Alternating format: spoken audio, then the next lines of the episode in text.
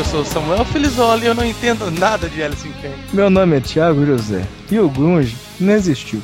Então, como vocês perceberam, o programa de hoje é sobre a banda Alice in Chains. Antes da gente começar o programa e falar da banda, eu gostaria de agradecer umas pessoas que comentaram nos posts anteriores no programa de Red Hot Chili Peppers que a gente foi disputar com o Carnaval, tivemos uma ótima audiência. Como eu disse no Red Hot, disputar com mulher pelada é difícil. Exatamente, é muito difícil. A gente tem que agradecer o Ricardo, nosso amigo aí, que comentou, deu umas sugestões muito legais que a gente vai até adotar uma nesse programa. E o Dineu, que também comentou no cast.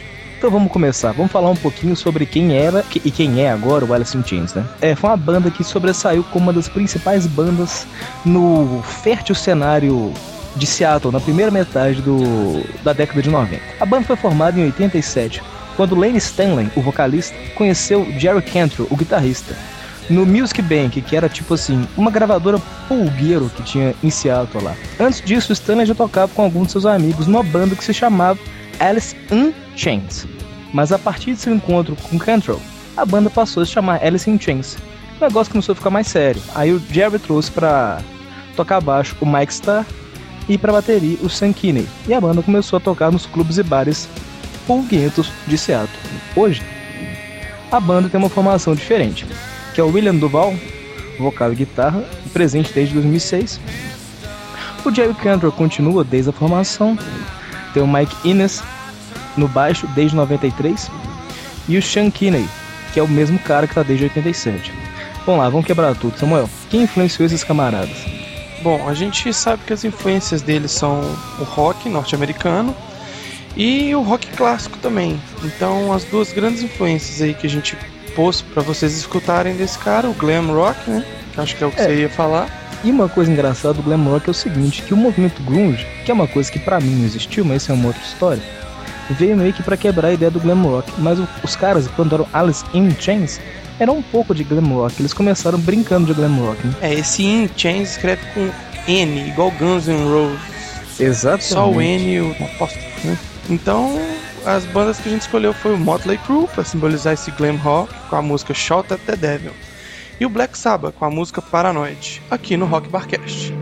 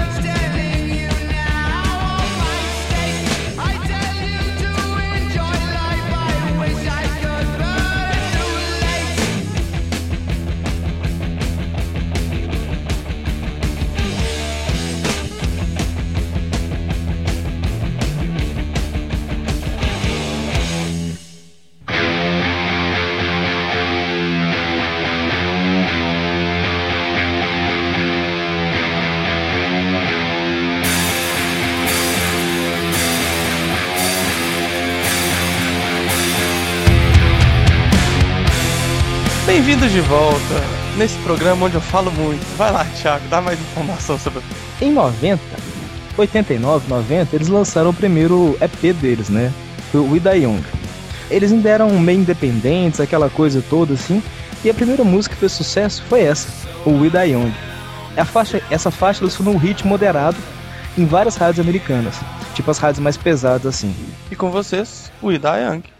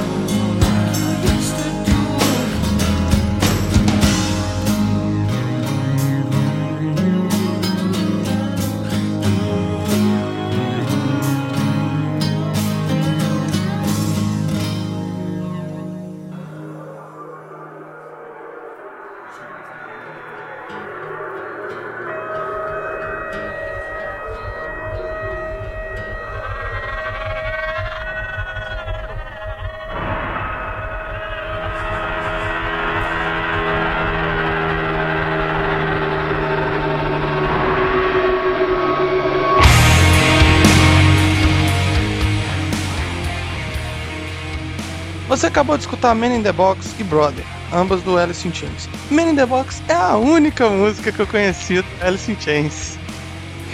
Ó, oh, já que é a única que ele conhecia, Man in the Box, como eu tava falando, o Die Young foi um, uma música e tal que abriu caminho pra galera começar a conhecer o Alice in Chains através desse CD, o Facelift, em 90. Esse CD foi muito bacana, o povo começou a tocar lá, mas tentaram soltar dois hits, que era o Dirt e o Rooster mas o público não aceitou, não. Caras falaram, putz, e agora? Ferrou, né? É, e eles estavam já fazendo concerto lotado, aquela coisa toda, mas o povo não estava engolindo muito bem. E no meio dessa história, sem tanto esperar, é o álbum produz um inesperado sucesso, que era o Man in the Box, que é o carro-chefe deles até hoje. Pelo menos é o que eu acredito, né? É uma ótima música de rock band. É. Depois disso, eles escutaram Brother. Brother você vai notar que deu uma quebrada, né? Tipo, é um tipo de música mais diferente. Brother já tá no disco Sap, em 91. Em 91, a banda lançou um inesperado LP de composições semiacústicas. Sap foi gravado em dois dias. Impressionante isso. Bom, vamos voltar agora aqui no Rock Bar e vamos falar um pouco do álbum Dirt, de 1992. Nessa época, o grupo recebeu mais exposições, quando uma de suas músicas apareceu na trilha sonora de um filme chamado Vida do Solteiro, do diretor Cameron Crowe. O filme era baseado na vida dos solteiros de Seattle. Obviamente, a vida do grupo e a vida do movimento grunge que tinha na época, né, da galera de lá. Um bando de porra louca que vivia na região. A música Little Bitter também participou do, do filme O Último Grande Herói, Schwarzenegger.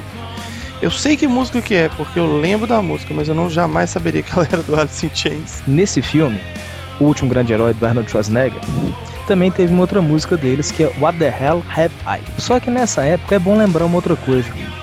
Essas músicas foram no filme de 93, mas em 92 foi a época do Hollywood Rock, época que eles vieram no Rio em São Paulo. E bacana é que nessa mesma época, antes deles virem pro Brasil, eles começaram a sair em turnê com o Ozzy. O Ozzy que, tipo assim, do Black Sabbath, né? Tipo, uma grande influência da banda. Isso pros caras foi fantástico. E nessa turnê com o Ozzy, o Lane quebrou o pé e completou a turnê usando uma cadeira de rodas e muletas. Não perdeu nenhuma data do show. Não, mas isso foi tão interessante que os caras tiveram uma jogada de marketing que eu achei muito foda. Camisetas da turnê mostravam o raio-x do pé quebrado do vocalista e vendeu igual água. E. Ah, então é isso. Então, do álbum Dirt de 92, que tem esse tanto de história aí, a música Wood.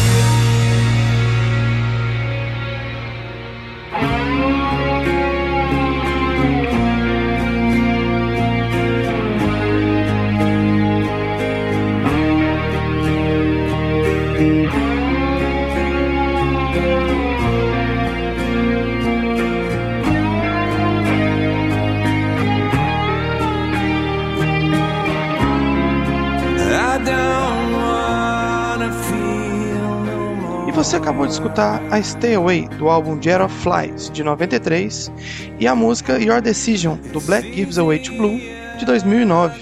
Essa música do Jet of Flies de 93, ela vem de um álbum muito interessante, porque foi um álbum muito histórico. Não por muitas músicas famosas ou isso, mas pelo fato de ter sido um álbum que estreou como número 1 um das, nas listas de vendas de álbuns da Billboard. O primeiro é pena história alcançar tua posição. Isso é um fenômeno dos caras, assim. Nessa época, o Alice in Chains estava programado para sair em turnê durante o verão com o Metallica, em 94. Mas acabaram não indo, por motivos pessoais e tal, essas coisas todas. E deram uma sumida, ficaram um tempo mais na geladeira assim. E isso começou a trazer os rumores do problema do Stanley. O problema de, de drogas. Depois de 93, o vocalista começou a definhar bastante. A banda não estava lançando singles, estava lançando simplesmente coletâneas. Lançaram um MTV Unplugged, onde parte das músicas o vocalista não deu conta de cantar. Quem cantou, quem completou no MTV Unplugged foi o, guitarrista. E aí veio uma notícia trágica em 2002.